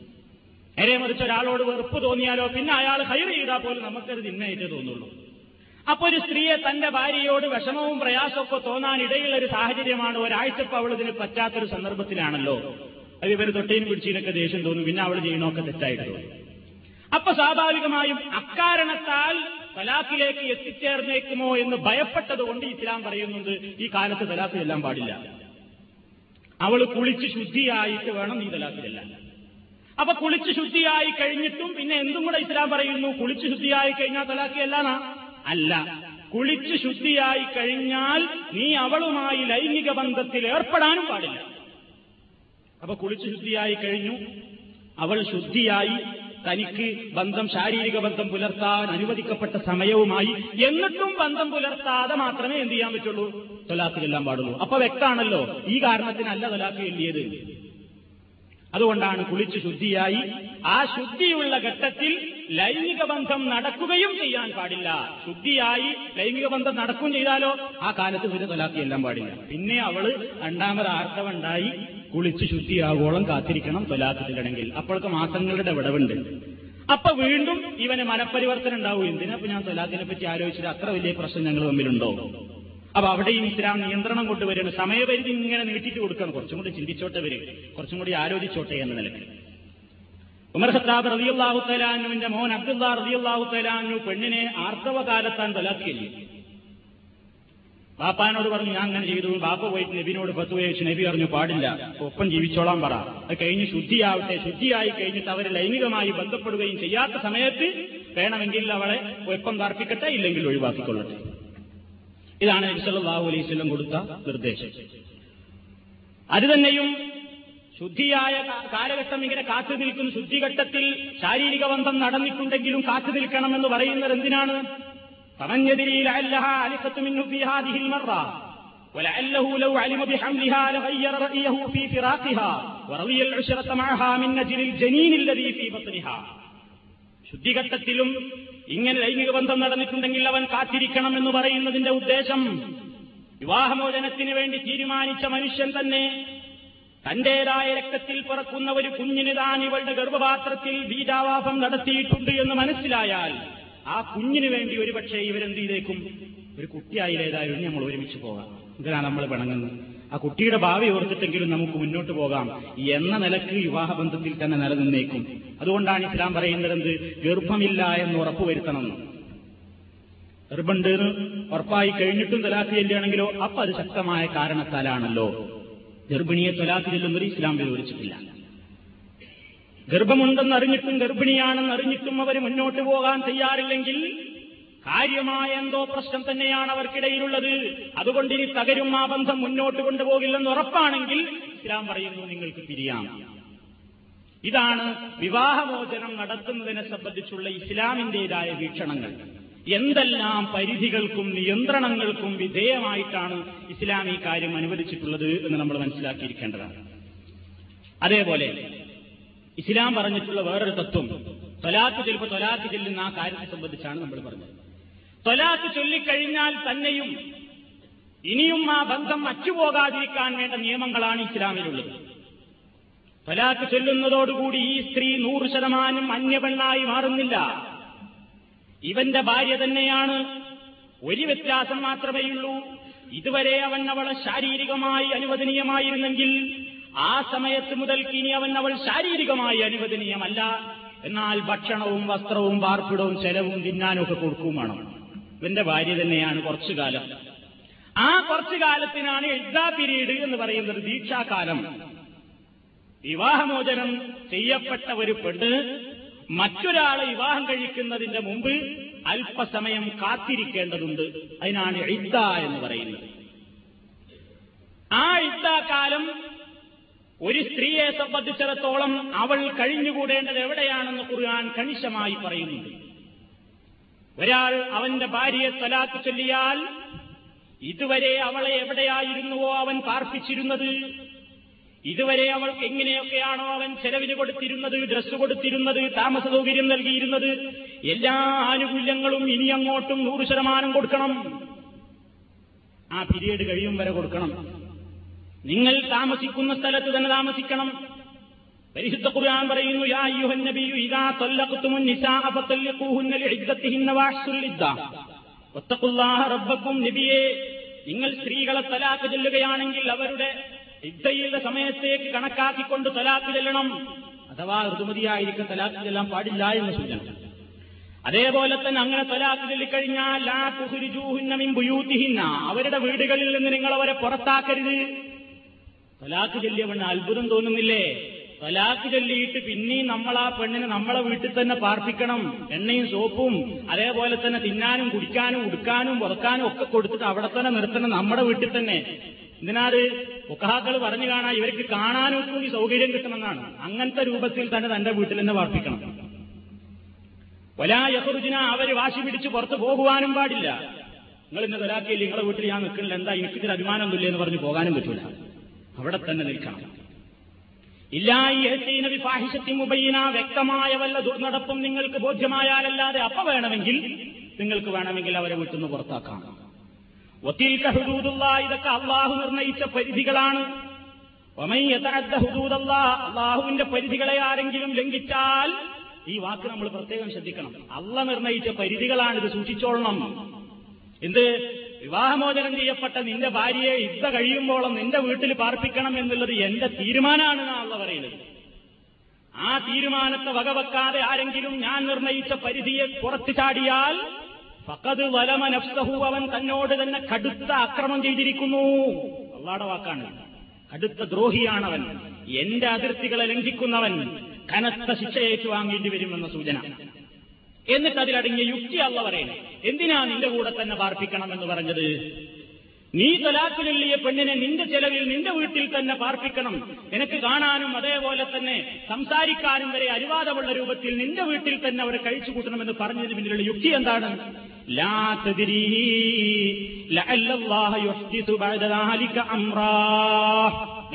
നിനക്കറിഞ്ഞുകൂടാ? ബഅദ ദാലിക അംറാ. ഇതിന് ഒരു സൂചന. വളരെ ശരിയാണ്. പിണക്കുണ്ടായി പ്രയാസമുണ്ടായി വിഷമുണ്ടായി തൊലാക്ക് ചൊല്ലി. ഒരു മൂന്ന് മാസം എന്റെ വീട്ടിൽ തന്നെ ഞാൻ അവളെ നിർത്തുന്നു ഞാൻ കൊടുക്കുന്ന ഭക്ഷണം ഞാൻ കൊടുക്കുന്ന വസ്ത്രം. അപ്പൊ ഇങ്ങനെ സ്വാഭാവികമായും ഒരാഴ്ച കഴിഞ്ഞപ്പോ ഒത്തിരി തണുത്തു. എന്തിനാ ഞങ്ങൾ തൊലാക്ക് ചൊല്ലിയത്? ആളിവിടെ തന്നെ ഉണ്ട് വീട്ടിൽ എന്തിനാ തൊലാക്ക് ചൊല്ലിയത് നമ്മൾ എന്നാലും വീട്ടിലെ തൊലാക്ക് ചെല്ലണ്ടൊക്കെ തന്നെയാണ്. മനസ്സപ്പളം തോന്നി. അത് ഏതായാലും ഒഴിവാക്കിയത് നന്നായി. ശരി അന്ന് ഉറങ്ങി. അണ്ടീസോടും കഴിയുമ്പോൾ പിന്നെ ഉറക്കം നഷ്ടപ്പെടും. പിന്നെയും തോന്നാണ് ഒരാൾക്ക് ചൊല്ലേണ്ടിയിരുന്നില്ല. അങ്ങനെയൊക്കെ ആണെങ്കിൽ നമുക്ക് ഒത്തുപോകായിരുന്നില്ലേ ഇവളങ്ങനെ നിത്യം കാണുന്നുണ്ട് ഇവർ തമ്മിൽ അങ്ങോട്ടും ഇങ്ങോട്ടും കാണുന്നുണ്ട്. ഇവൾക്കും തോന്നി വെറുതെ വേണ്ടിയിരുന്നില്ല. എന്താ എന്റെ ഒക്കെ എന്നോട് ചെയ്തത്? അല്ലെങ്കിൽ എന്റെ ഭർത്താവ് എന്നോട് എന്താ ഇത്രമാത്രം ചെയ്തത്?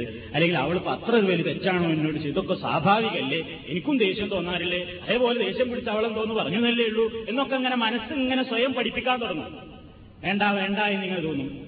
ഒരു മാസം കഴിഞ്ഞു. കുറച്ചും കൂടെ മനസ്സ് ഭാഗാവും ഏതായാലും അള്ളാഹുവിന്റെ തൗഫീക്ക് ഉണ്ടെങ്കിൽ ഈ മൂന്ന് മാസത്തിനുള്ളിൽ എന്തെങ്കിലും ഒരു കടുക് മണിയോളമെങ്കിലും യോജിപ്പിന്റേതായ ശ്രമം ബാക്കിയുണ്ടെങ്കിൽ യോജിച്ചിട്ടുണ്ടായിരിക്കും. അതാ അള്ള പറഞ്ഞു ലാ തതിരീലാഹുഹരിസുബാലിക്കാമ്ര തന്റെ വീട്ടിൽ തന്നെ രണ്ടു മൂന്ന് മാസം ഇവരിങ്ങനെ പിണങ്ങിയിട്ട് നിൽക്കുമ്പോ ഇത് വേണ്ടിയിരുന്നില്ല വേണ്ടിയിരുന്നില്ല എന്ന് ആദ്യത്തെ ദിവസത്തെ ആ തീവ്രത പിന്നെ കാണൂലല്ലോ. നബി എന്താ പറഞ്ഞത്? ഒരാളുമായിട്ട് പിണങ്ങിയാൽ മൂന്ന് ദിവസത്തിനപ്പുറം മിണ്ടാതെ നടക്കാൻ പാടില്ല എന്നാണ്. എന്താ ഇതിലടങ്ങിയ യുക്തി ഭാര്യാഭർത്താക്കന്മാരത് പോകട്ടെ. സാധാരണ സഹോദരന്മാര് തന്നെ പിണങ്ങിയാൽ മൂന്ന് ദിവസത്തിലപ്പുറം മിണ്ടാറ് നടക്കാൻ പാടില്ല. എന്തിനാ മൂന്ന് ദിവസം അനുവദിച്ചു തന്നത്? മാനുഷിക പരിഗണന വെച്ചുകൊണ്ടാണ്. ഒന്നാമത്തെ ദിവസം ആ ദേശത്ത് തന്നെയായിരിക്കും. ഒന്ന് ഉറങ്ങി എഴുന്നേറ്റ് ഒരു പകൽ കഴിയുമ്പോൾ തോന്നും വേണ്ടിയിരുന്നില്ല വിഷമായി. രണ്ടു ദിവസം കഴിഞ്ഞ് മൂന്ന് ദിവസം ആകുമ്പോഴേക്ക് ഏകദേശം അവനൊക്കെ ആര് തടുത്തിട്ടുണ്ടാവും എന്തിനാ നമ്മൾ ഈ തമ്മ തമ്മിൽ ഈ മുസ്ലിമീങ്ങൾ തമ്മിൽ തെറ്റി സലാം പറയുന്നുണ്ടാകും സംസാരിക്കണം. അല്ലേ? അതുകൊണ്ട് ഇസ്ലാം പറയുന്നത് ഈ പണക്കൊക്കെ മാറാൻ സാധ്യതയുണ്ട്. തമ്മിൽ കാണുകയും സംസാരിക്കുകയൊക്കെ ചെയ്യേണ്ട ആളുകളാണ്. വേണ്ടിയിരുന്നില്ല എന്ന കുറ്റബോധം തോന്നുകയും വീണ്ടും ആ പൊട്ടിച്ചെറിഞ്ഞിട്ടുള്ള ബന്ധം വീണ്ടും നിലനിൽക്കാൻ അത് കാരണമാകും. അപ്പൊ ഒരു ദിവസം ഇവർക്ക് തോന്നുകയാണ് തോന്നുകയാണെന്താ വേണ്ടിയിരുന്നില്ല വേണ്ടിയിരുന്നില്ല വേണ്ടിയിരുന്നില്ല രണ്ടാൾക്കും തോന്നി. അപ്പൊ എന്താവും? തിരിച്ചെടുക്കണം എന്ന് തോന്നുന്നു തിരിച്ചെടുക്കണം എന്ന് തോന്നുമ്പോ ഇസ്ലാം ഈ പീരീഡിലായാൽ വേറെ മഹർ വേണ്ട. വലാത്ത് ജില്ലയെ പെണ്ണിനെ തിരിച്ചെടുക്കണമെങ്കിൽ ഈ പീരീഡിനുള്ളിലാണെങ്കിൽ വേറെ മഹർ കൊടുക്കണ്ട. അപ്പൊ അവന്റെ മനസ്സിങ്ങനെ പറയും ഇനിയിപ്പോ എനിക്ക് വെള്ളം തിരിച്ചെടുക്കാൻ ഈ പീരീഡ് കഴിഞ്ഞാൽ പിന്നെ ചെലവാണ്. മഹർ കൊടുക്കണം വേറെ കല്യാണം ഉണ്ടാക്കണം ബുദ്ധിമുട്ടാണ് പ്രയാസം. എന്നാ പിന്നെ ഏതായാലും ഇനി ഞാൻ കൂടുതൽ വാശി പിടിച്ച് നിന്നിട്ട് കാര്യമില്ല. ചെലവ് പറയാൻ നല്ലൊരു ഏതായാലും ഏതായാലും യോജിക്കണത് അഞ്ചാറ് മാസം കഴിഞ്ഞോട്ടെ എന്ന് തീരുമാനിച്ചാൽ കാശിത്തിരി ചെലവാകും. മഹർ ഏതായാലും കൊടുക്കണല്ലോ. അപ്പൊ അവന്റെ മനസ്സിൽ ഇങ്ങനെ തോന്നുന്നു ഏതായാലും എന്ത്? വേണ്ട. അഞ്ചാറ് മാസം വാശി പിടിച്ചിട്ട് നിന്നാ വാശിക്ക് നാശം എനിക്കന്നെ. തരക്കടില്ല അവളെ ഏതായാലും വേണ്ട നൂറ് ശതമാനം തീരുമാനിച്ചു മനസ്സെങ്കിൽ പോട്ടെ എന്ന് ഇതാതല്ല അവളെ വേണം താനും എന്നാലും കുറ്റു എന്നുള്ള നിലക്കിന്റെ അഭിമാനബോധത്തെ നിലനിർത്താൻ വേണ്ടി ആറ് മാസത്തിലാണ് സഹിക്കട്ടെ. എന്ന നിലയ്ക്ക് നിന്നാൽ ഇത്തിരി പണച്ചെലവ് ഉണ്ടാവും എന്നുള്ള നിലയ്ക്ക് എന്ത് ചെയ്യും? വേറെ മഹർ വേണ്ടാന്നായി ഇസ്ലാം പറയുന്നത് വേറെ മഹറും വേണ്ട. ഒന്നുമില്ല അങ്ങനെ ഒരു രാത്രിയിൽ ഇവർക്ക് തോന്നി. ഇത് ഏതായാലും ശരിയാവില്ല. ഞങ്ങൾ തമ്മിൽ ഒരു കുഴപ്പമില്ലാതെ രണ്ടാൾക്കോണ്ട് തോന്നിയാൽ എന്ത് ചെയ്താൽ മതി? അടുത്ത വീട്ടിൽ നിന്ന് ഒരു മമ്മേനെയും ഒരു ഉമ്മറിനെയും വിളിച്ചൊരു രണ്ടാളി വിളിച്ചു ഏയ് നിങ്ങൾ കേട്ടോളൂ ഞാനും ആയിഷക്കുട്ടിയും തമ്മിൽ ഒരു തെറ്റൂല ഞങ്ങൾ ഒന്നാം എന്ന് പറഞ്ഞോടുകൂടെ അവർ പഴയ മമ്മതും ആയിഷയായി. സമ്പൂർണ ഭാര്യാഭർത്താക്കളായി ഒരു റൂമിൽ തന്നെ ഒന്നിച്ചുറങ്ങാം എന്താ ഈ തലാക്ക് ചെല്ലിയ പെണ്ണിനെ തിരിച്ചെടുത്തു തിരിച്ചെടുക്കുക എന്ന് പറഞ്ഞാൽ അങ്ങനെ. വേറെ മഹർ വേണ്ട വേറെ നിക്കാഹ് വേണ്ട ഒന്നും വേണ്ട രണ്ട് സാക്ഷികളെ കൊണ്ടുവന്നതാ. ഞങ്ങൾ തമ്മിൽ പ്രശ്നമൊന്നുമില്ലട്ടോ ഞാൻ അവളെ തിരിച്ചെടുത്തിരിക്കുന്നത് കഴിഞ്ഞു. ഇതിനാണ് അവ പറയുന്നത് എന്ത്? ഇതുണ്ടാവണമെങ്കിൽ എന്ത് വേണം? അവൾ രണ്ട് കിലോമീറ്റർ അപ്പുറമുള്ള വേറെ സ്ഥലത്തായാലും നടക്കൂല. ഞാൻ അവിടെ കാടുന്നില്ല ഒരു ബന്ധമല്ല പിന്നെ ദേഷ്യം ഇങ്ങനെ കൂടുന്നെ. അപ്പോ അങ്ങനെയോ? ഇങ്ങനെയോ? നല്ല നിലയ്ക്ക് ഓരോരുത്തരും അങ്ങോട്ടും ഇങ്ങോട്ടും പ്രശ്നത്തിലാണ്. അതുകൊണ്ട് ഇസ്ലാം പറയുന്നു ഈ കാണുന്ന സ്ഥലത്ത് ആസ്കിനൂഹുന്ന തുമ്മിയും സകംതും മിൻ ബുജിദിക്കും നിങ്ങൾ അവരെ പാർപ്പിക്കണം മിൻഹൈസു സകംതും നിങ്ങൾ പാർക്കുന്നിടത്ത് മിൻ ബുജിദിക്കും നിങ്ങളുടെ ചെലവില്ലെന്ന് അവരെ പാർപ്പിക്കണം. നമ്മളോ മുസ്ലിമീങ്ങൾ മുസ്ലിമീങ്ങളെ ഖുർആന്റെ ആൾക്കാർ സ്വീകരിക്കുന്നുണ്ട്. പോട്ടെ ആ മുസ്ലിമീങ്ങൾ അല്ലെങ്കിൽ മറ്റുള്ളവർ പോട്ടെ. പോട്ടെ തൗഹീദിന്റെ ആൾക്കാർ ഇത് സ്വീകരിക്കുന്നുണ്ട്. ഇസ്രായി പ്രവർത്തകന്മാർ സ്വീകരിക്കുന്നുണ്ടല്ല. സലാത്ത് എന്ന് പറഞ്ഞാൽ അത് രണ്ടു കൊല്ലവും തന്നെ തെറ്റിപ്പിരിഞ്ഞ് വീട്ടിൽ എന്നോ പോയി നിൽക്കലൊടങ്ങിയിട്ടുണ്ടാവും എന്നിട്ട് പിന്നെ ഇവിടെ ഒറ്റക്കഥ. സലാത്ത് ചൊല്ലി. നിസ്സാരായിട്ട് ഇങ്ങനെ കാണുകയാണ്. ആ സലാത്ത് എല്ലാ പ്രശ്നമൊന്നുമില്ല വേറെ എത്ര പെണ്ണുകളുണ്ട് ഇങ്ങനെ ഒരു രാഗം ഇല്ല. ഇസ്ലാം അങ്ങനെയല്ല കണ്ടിട്ടുള്ളത്. ഇത് ശക്തമായ ഒരു ബന്ധമാണ്. അങ്ങനെ താമസിപ്പിക്കുന്ന ആളുകൾ അങ്ങനെ യുദ്ധാകാലം കഴിഞ്ഞാൽ എന്ത് പറയുന്നു? വൈദാ ബലഹന ജലഹുന്ന പാംസിക്കൂഹുന്ന ബിമാറൂഫിൻ ഔ ഫാരിഖൂഹുന്ന ബിമാറൂഫിൻ واشهدوا ذوي عدل منكم واقيموا الشهادة لله ذلكم يوعظ به من كان يؤمن بالله واليوم الآخر ومن يتق الله يجعل له مخرجا ويرزقه من حيث لا يحتسب ومن يتوكل على الله فهو حسبه إن الله بالغ أمره قد جعل الله لكل شيء قدرا ഈ അധ്യായത്തിൽ ഒരു സൂറത്ത് തന്നെയുണ്ട് ഖുർആാനിൽ സൂറത്ത് തലാഖ് എന്നാണ് ഇതിന്റെ പേര്. അതിന്റെ ആദ്യ ഭാഗത്തുള്ള ആയത്തുകൾ അപ്പൊ നിങ്ങൾ ഈ കേൾക്കുന്നത്. അങ്ങനെ അവരുടെ ആ ഇദ്ദാ പിരീഡിന്റെ അവധി തീർന്നു കഴിഞ്ഞാൽ സദാചാരമുറപ്രകാരം ഒന്നുകിൽ നിങ്ങൾക്ക് അവരെ തിരിച്ചെടുക്കാം ഇല്ലെങ്കിൽ നല്ല നിലയ്ക്ക് അവരെ പറഞ്ഞേക്കാം മൂന്ന് മാസം കഴിഞ്ഞ് പിന്നെ യോജിക്കുന്നില്ലെങ്കിൽ ഒരു നാലടിയൊക്കെ ഇങ്ങനെ പൊട്ടിച്ചിട്ട് നാലാളെ അറിയിച്ച് ഓടി എന്ന് പറഞ്ഞിട്ട് ഇങ്ങനെ നല്ല രൂപത്തിൽ പ്രയാസപ്പെടുത്തിയിട്ടാ പറഞ്ഞയക്കേണ്ടത്? അല്ല മാന്യമായിട്ട് തിരിച്ചയക്കണം എന്നാണ് മാന്യമായി തിരിച്ചയക്കണം സാക്ഷികളെ നിങ്ങൾ സ്വീകരിക്കുക. അള്ള പറയുന്നത് താലിക്കും യൂണമുബിഹി ഇതൊക്കെ ഞാൻ വഴന്നു പറയുന്ന ആരോടാണെന്നറിയോ മൻകാന യുഗ്മിന് ബില്ലാഹി വല്യവുമില്ലാഹ് അള്ളാഹുവിലും പരലോകത്തിലൊക്കെ വിശ്വാസം ഉണ്ടെങ്കിൽ ഇതൊക്കെ ചെയ്തോളി അല്ലെങ്കിൽ തോന്നിയതുപോലെ ജീവിച്ചോളി അള്ളുണ്ട് പരലോകമുണ്ട് ഇതിനൊക്കെ അള്ള നിർണയിച്ച പരിധികളാണ് ഞാൻ ഈ നിയമങ്ങളൊക്കെ പാലിക്കണം എന്റെ അഭിമാനത്തെക്കാൾ വലുത്. ഓ ഞാൻ തൊലാത്തിയില്ലേ പെണ്ണിന് എന്റെ വീട്ടിൽ തന്നെ ചെലവ് കൊടുക്കണം എന്ന് പറയാൻ പഠിച്ചവനാരാ? എന്ന ധിക്കാര ബുദ്ധിയാണ് നിനക്കെങ്കിൽ കാത്തിരുന്നോ? ഞാൻ ഇവിടെ പരലോകത്ത് കാത്തിരിക്കുന്നുണ്ട് എന്നാണ് അള്ളാഹുവിന്റെ ധ്വനി. അള്ളാഹുലും പരലോകത്തിലൊക്കെ വിശ്വാസം ഉണ്ടെങ്കിൽ ഇത് ചെയ്തോളണം. കാരണം നീ ഈ വിഷയങ്ങളിലൊക്കെ നിന്റെ അഭിമാനത്തെ മാറ്റിവെച്ചുകൊണ്ട് അള്ളാഹുവിനെ സൂക്ഷിക്കുകയാണെങ്കിൽ നീ വിനയം കാണിച്ചാൽ നീ ഒരിക്കലും നഷ്ടപ്പെടുന്നവനല്ല. ഒമയ്യത്തത്തില്ല. ആരെങ്കിലും അള്ളാഹുവിനെ സൂക്ഷിച്ചാൽ. അവന്റെ പ്രയാസങ്ങളിൽ നിന്നൊക്കെ അള്ളാഹു അവനൊരു തുറച്ചു നൽകും.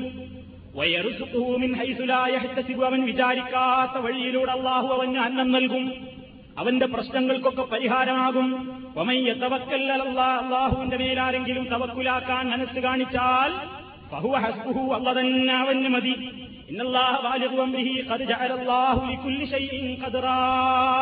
എല്ലാ കാര്യങ്ങൾക്കും അള്ളാഹു ഒരു കണക്ക് സ്വീകരിച്ചിട്ടുണ്ട്. അവള്ളാനെ വരവേൽപ്പിച്ചോ നിനക്ക് നഷ്ടമൊന്നും വരില്ല. ഇസ്ലാമികമായ വിധിവിലക്കുകൾ സൂക്ഷിച്ച് ജീവിച്ചതുകൊണ്ട് ഒരു നഷ്ടവും നിനക്ക് വരില്ല. നീ സൂക്ഷിച്ചോ എന്നാണ് ഇസ്ലാം പറയുന്നത്. അങ്ങനെ ഇപ്പൊ ഈ ഇദ്ദാ കാലത്ത് ഇങ്ങനെ കാത്തിരിക്കണമെന്ന് പറഞ്ഞല്ലോ. അപ്പോഴാണ് ഇദ്ദാ കാലം ഓരോരുത്തർക്കും വ്യത്യസ്തമായ രൂപത്തിലാണുള്ളത്. ഒരു സ്ത്രീയെ തലാത്ത് ചൊല്ലിക്കഴിഞ്ഞാൽ ആ പെണ്ണിന് തലാത്ത് ചെല്ലപ്പെട്ട പെണ്ണ് മറ്റൊരു വിവാഹം വരെ വിവാഹത്തിന് വേണ്ടിയുള്ള അവധി കാത്തിരിക്കണമെന്ന് പറഞ്ഞല്ലോ. അതിനാണ് ഇദ്ദ എന്ന് ഞാൻ നേരത്തെ പറഞ്ഞു. അത് പല സ്ത്രീകൾക്കും വ്യത്യസ്ത രൂപത്തിലാണ്. ഓരോരുത്തർക്കും വ്യത്യസ്തമായ നിയമങ്ങളാണ് അതിലുള്ളത്. ഖുർആൻ മൊത്തത്തിൽ പറഞ്ഞു വൽമുത്തല്ലഖാത്ത് യതറബ്ബസ് നബി അൻഫുസിഹിന്ന സലാസത ഖുറൂഇൻ. വിവാഹമുക്തകളായ സ്ത്രീകൾ അവരുടെ ശരീരങ്ങളുമായി കാത്തിരിക്കട്ടെ സലാസത്ത ഖുറൂഇൻ മൂന്ന് ആർത്തവ ശുദ്ധികാലം. മൂന്ന് ശുദ്ധികാലം കാത്തിരിക്കണം. അതാണ് അതിന്റെ പരിധി. പൊതുവെയുള്ള നിയമത ഒരു പെണ്ണിന് തലാഖ് ചൊല്ലി കഴിഞ്ഞാൽ അവൾ ഇട്ടിരിക്കണം എത്ര കാലം? മൂന്ന് ശുദ്ധികാലം. മൂന്ന് ശുദ്ധികാലം എന്ന് പറഞ്ഞാൽ ശുദ്ധികാലത്താണല്ലോ തലാഖ് ചെല്ലാൻ പറ്റുക ഒരാർത്ഥവും കഴിഞ്ഞ് കുളിച്ച് ശുദ്ധിയായി ലൈംഗിക ബന്ധം നടന്നിട്ടില്ലാത്ത പീരീഡിലാണ് തലാഖ് ചെല്ലേണ്ടത് അപ്പൊ ഒരു ശുദ്ധികാലം അവിടെ കഴിഞ്ഞു. അത് കഴിഞ്ഞ് പിന്നെ ഒരു ആർത്തവം വന്ന് രണ്ടാർത്തവം വന്ന് മൂന്നാമത്തെ ആർത്തവത്തിലേക്ക് എത്തുന്ന ശുദ്ധികാലമാകുമ്പോഴേക്ക് ഇവളുടെ ഇദ്ദാ പീരീഡ് തീർന്നുപോയി. അതാണ് മൂന്ന് ശുദ്ധികാലം അവൾ കാത്തിരിക്കണം എന്ന് പറഞ്ഞതിന്റെ അർത്ഥം.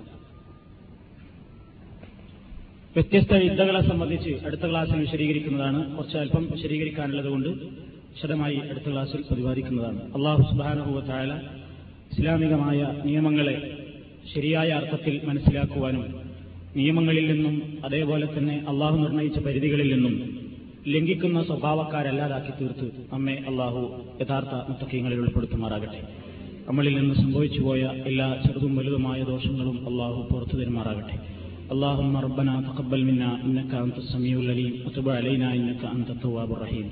ربنا لا تؤاخذنا إن نسينا أو أخطأنا توفنا مسلمين وألحقنا بالصالحين والحمد لله رب العالمين.